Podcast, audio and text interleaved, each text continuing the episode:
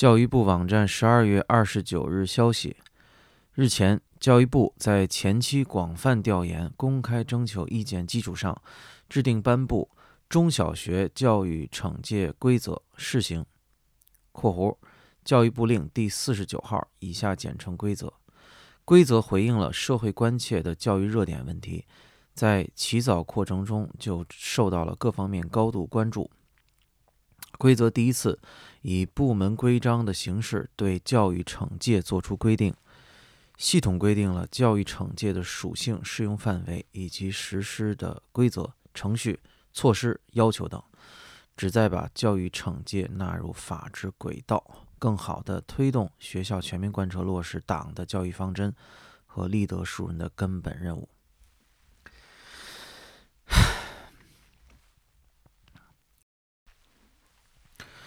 戒尺这个玩意儿最近又出现在了身边，我已经好久没有见过这个东西了，记不得。事实上，现在想起来，我事实上从来就没有见过这个玩意儿。这个东西从来对我来说就是听说过没见过的一个东西。我可能比较幸运，从小到大见过教鞭，见过指挥棒，见过竹条，这些都是用来打手。甚至打屁股的东西，但从来都没见过戒尺。虽然戒尺作为一个概念，一直都没有从我作为一个中国人的这个生命体验中消失，但最近是真真正正的又见到这玩意儿了。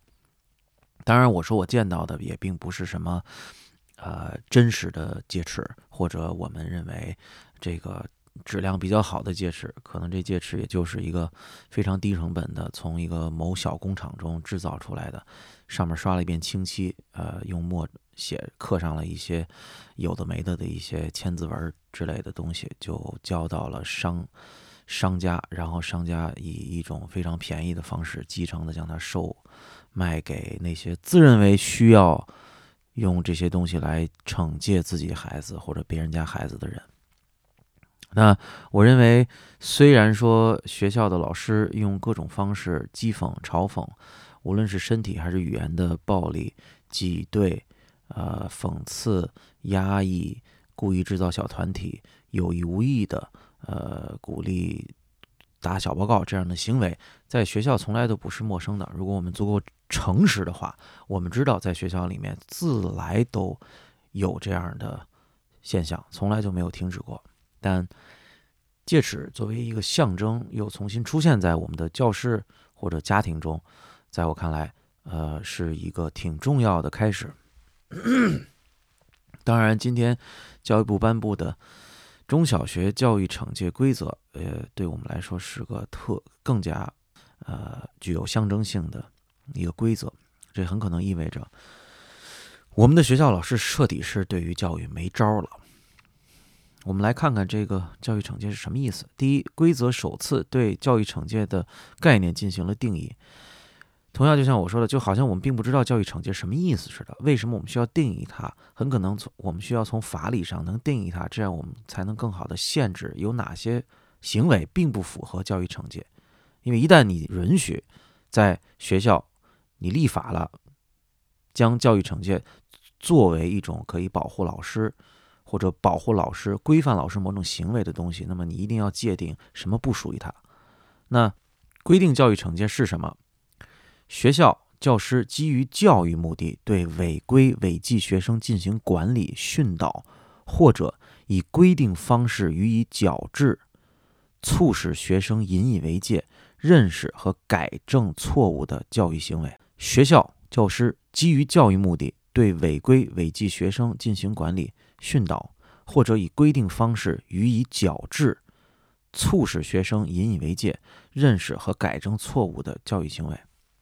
如果他足够重视、足够重大，已经需要我们立法了，那么我可不可以假设说，在学校里面违规违纪的学生已经非常多了，需要予以矫治，促使学生引以为戒、需要认识和改正错误的学生已经足够多了，以至于我们需要去立法。来规定，这些人需要被教育惩戒。基于教育目的，那么我们就得看看教育的目的到底是什么。我们说基于教育目的，如果用一般老百姓的理解来说，在学校里面我们得学东西。虽然我个人并不认为这是学东西或者学习本身是一个可以概念化、泛化、笼统的谈论的一个概念。我们需要当谈论到学习的时候，必须讨论学习什么、怎么学习以及为什么学。所以笼统的讲，你上学是学东西这件事儿本来就不太成立。虽然我认为，我并不认为学校学的东西都是一无是处的，但有的时候我们作为成年人在工作岗位中能意识到的是，我们在工作中应用到的那些或者需要我们再次学习的东西，有的时候并不出现在学校的教育里面。那么，他学校的目的，教育目的是什么呢？学校教师基于教育目的，对违规违纪的学生进行管理。我能轻松的想到一个，其中一个比较常见的状况是，比如学生不写作业，学生不写作业已经变为了变成了一个挺麻烦的一个事儿。老师在过去这几十年一直以逼迫家长、鼓励家长加入到介入到督促孩子写作业的这个过程中。那么，学生不写作业是否被可以被当成基于教育目的？的一种违规违纪呢？那么老师是不是可以基于这这种教育目的来进行惩戒？那么这个惩戒的方式是什么？我们知道，现在在大大小小的学校里面，对学生不写作业这件事儿，压力主要在比较小的孩子那儿还是给予家长的。对于比较大的孩子里面，可能会涉及到对于学生的一些呃所谓的训诫，但很可能对于学生来说无所谓。如果学生并不知道为什么要写这个作业，如果学生并不知道写这个作业的能让他获得什么样的益处，如果学生并不知道写作业对于认知他需要学习的内容有哪些真正的帮助，如果写作业而且作业中的很多内容仅仅只是重复，并没有告诉学生为什么，那么学生不写作业应该是一个符合正常人的思维逻辑。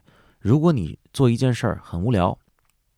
大量的重复，你并不知道为什么你做它，并且看起来好像对你来来说没有什么好处，你为什么要去做？那么这时候就会涉及到很多人会说，为什么需要做这种教育承接？恰恰是因为年轻人没有自制力，他并没办法去做这个，他既不知道为什么，也不知道怎么做，有的时候也不知道以一种什么样的心态来应对这种无聊。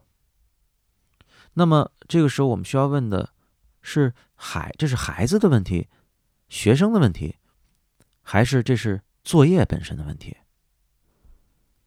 那当然，我并没有认为这条规则首先规定的是作业，我只是去想象学校教师基于教育目的对违规违纪的学生进行管理。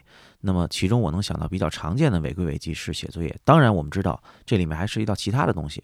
比如说旷课，比如说顶撞老师，比如说上课说话，比如说是否在某些学校规定下课不许啊离开教室的状况下离开了教室，等等一系列的状况。因为这是一套非常笼统的学校教师基于教育目的对违规违纪学生进行管理。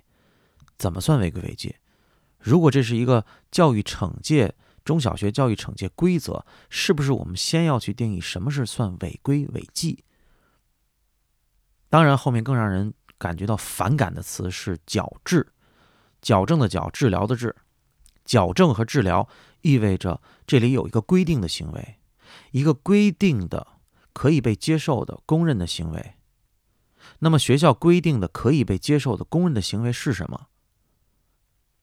什么被算作是可以接受的规定的行为？而什么很显然在这里面有一种暗示。是有一些行为是不被接受，并且需要矫正。这后面继续提到，明确教育惩戒不是惩罚，教育惩戒不是惩罚，而是教育的一种方式。教育惩戒不是惩罚，而是教育的一种方式。那么，先说教育惩戒，假设不是惩罚，那么为什么它里面有“惩”字？如果它是教育的一种方式，为什么它不叫教育？跟教育相关的有引导、督促、促进、鼓励、分辨、批判、启发，这些都是没有任何疑义的教育的方式。什么时候惩戒也是一种教育的方式了？当然，很多人会说，惩戒从来都是我们教育孩子的一种方式。这孩子不听话，你得教育；这孩子不听我的话，你得矫正。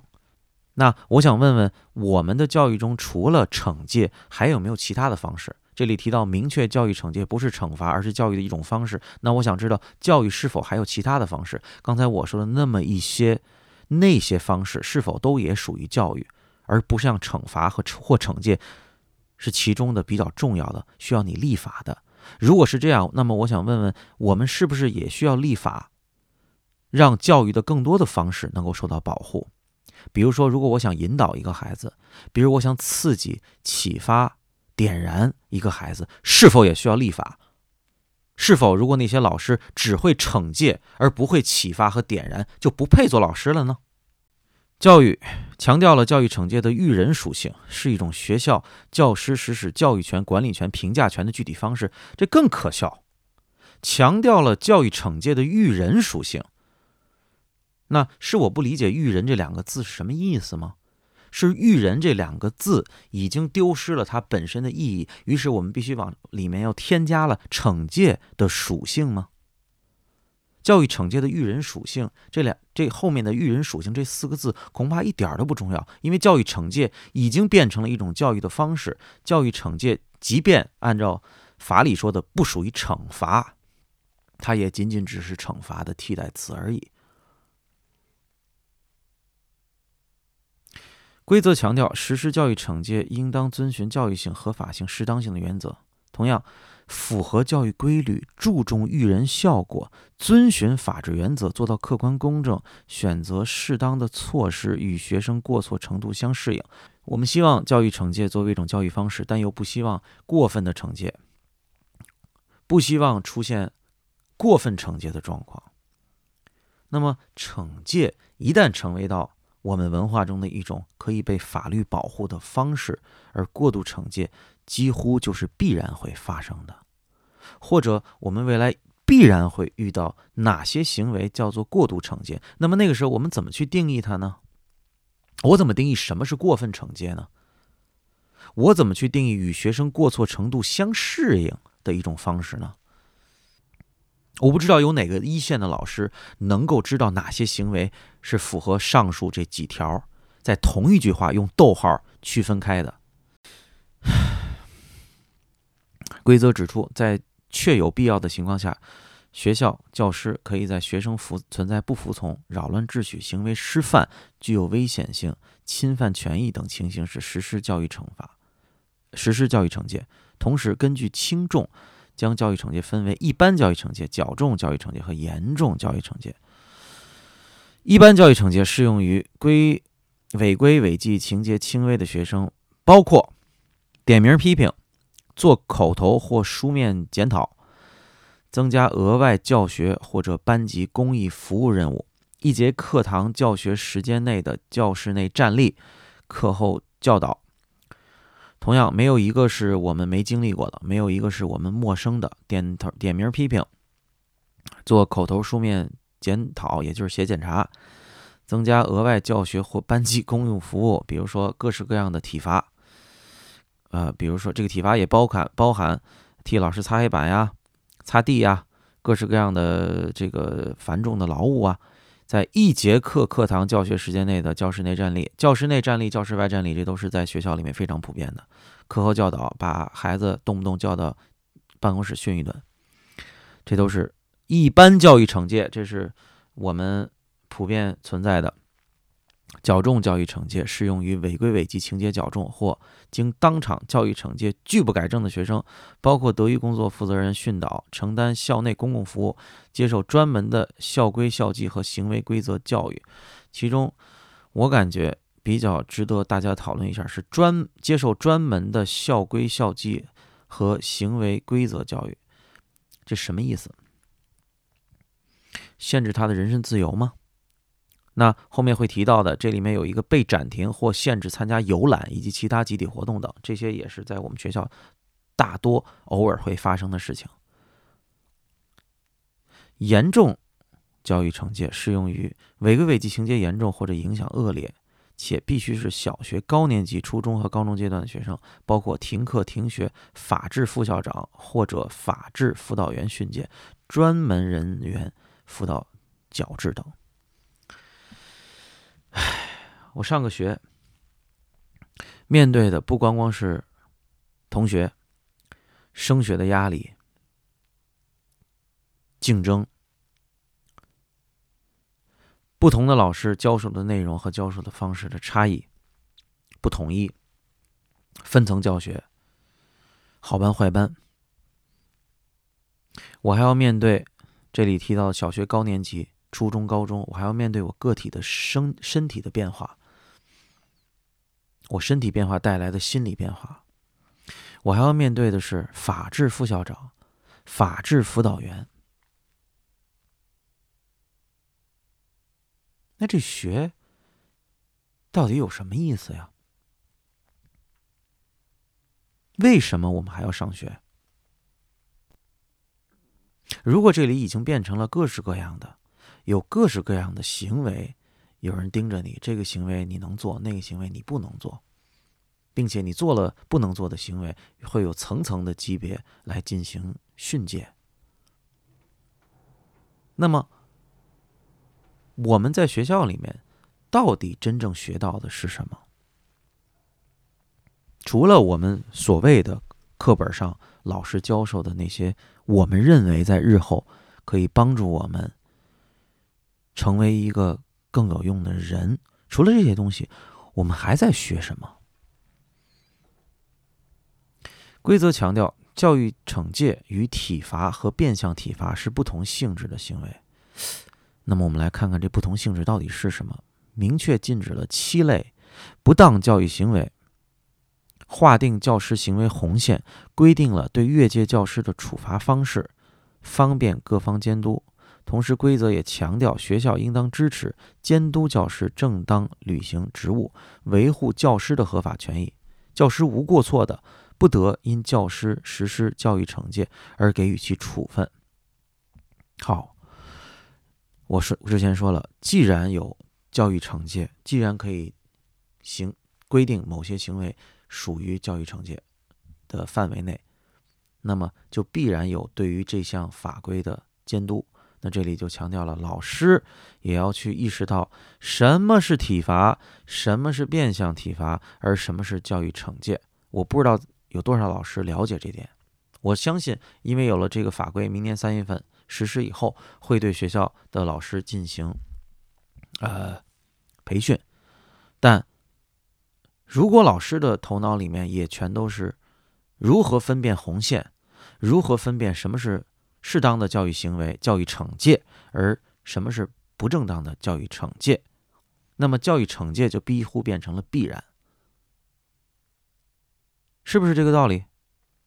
如果我作为一个老师，明年三月份开始，我需要脑子里去想到，哦，哪些行为是教育惩戒，哪些行为不属于教育惩戒？那么教育惩戒本身是不是就成为了必然？我脑子里它是否重新塑造了我怎么看待教育？既然它可以作为一种教学教育的方式之一，那么它必然是必须要出现的。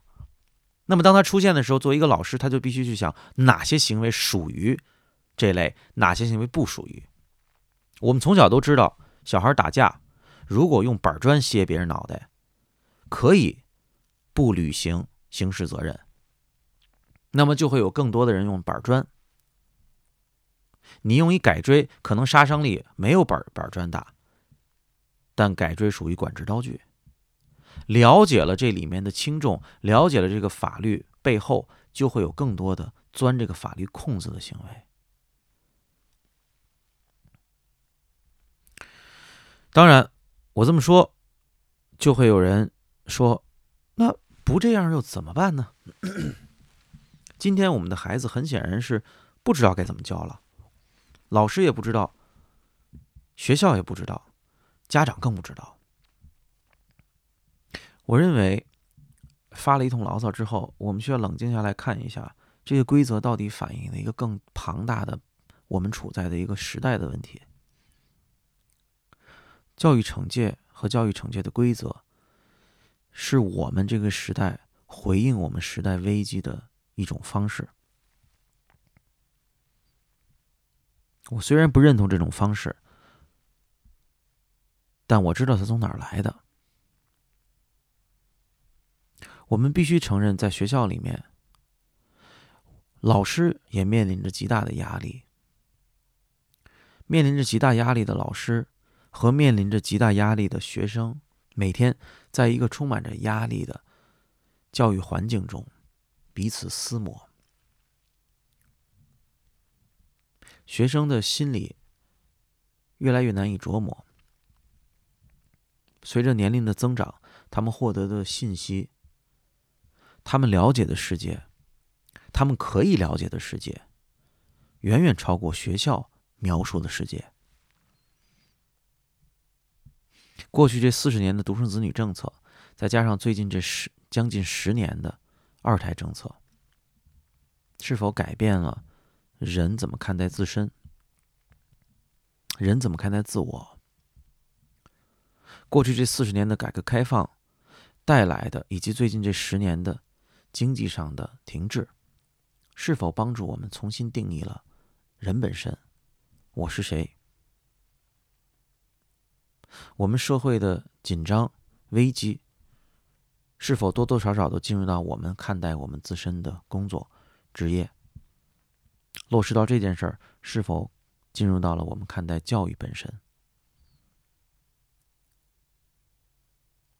我们文化有这个基因，我们可能太害怕曾经在四十年前发生的事情。我们不希望老师这个职业再次走上四十年之前发生的事情，于是我们给了老师一把戒尺，给了他个工具，他能否帮助我们解决今天我们时代的危机，以及时代的危机反映在我们年轻人的身上和行为上呢？很显然不能。甚至一种更有煽动性的说法认为。它甚至会促进。一定有人会认为，那孩子从小管一管，他以后长大懂规矩，这是错误的。他之所以错误，第一，管教一个孩子，特别是作为家长或成年人，站在孩子的角度。他的体会是什么？一个身体能力、生存技能、思想的成熟度、行为能力等等各方面都远远超过这个儿童的人，还要使用这个儿童无法抵挡的、无法抗拒的方式。来训诫这个儿童，这是否是一种更好的灌输弱肉强食的社会规则的一种方式呢？我想知道的是，当今天我们用这样的方式保护了成年人，那么我们是否对成年人身上的责任也需要有约束？这是第一。第二，它没有任何作用的原因是因为。它只有可能滋生，当让这个孩子更强大，想要更强大，想要更早的成长，想要更早的摆脱成人的这样一种方式。因为无论从身体、思想和情感方面，他是弱势一方。于是，在他的思想里面认识到的是，只有变成强大，无论身体上强大，这样我可以揍别人；还是思想上强大，这样我读书多，我会压迫别人；还是我的情感上强大，比如我比其他人更冷酷。我才能够抵御这种对于我个体造成的伤害，所以它没用的一个原因，或者它看似好像有用的一个原因，是因为它让人更早的离开童年。而人一旦更早的在心理上、思想上离开童年，人就更容易进入到保守的成人制造的一种成人文化。这就是为什么我们的孩子那么缺少童真。这就是为什么我们的孩子到了五六岁就显得那么的过早的成熟。第三，这样做没有没有没办法解决问题的一个原因，是因为由于我们并不去真正的理解和试图改变为什么我们在学校里会有这么多的所谓违纪违规的行为，违纪违规的原因不去触及，那么违纪违规的行为就会越来越多，那么训诫也会越来越多。这时候就是在激化这样的矛盾，特别是当它涉及到被立法、被保护。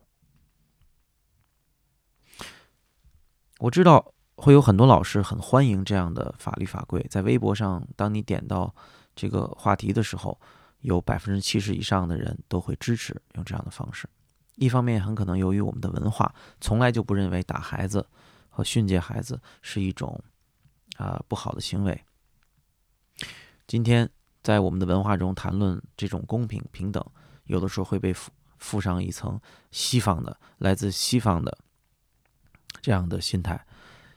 我也不止一次在很多个场合中听到过那些认为什么孩子做的什么事儿都是对的西方思想跟我们是不一样的。我从来不认为。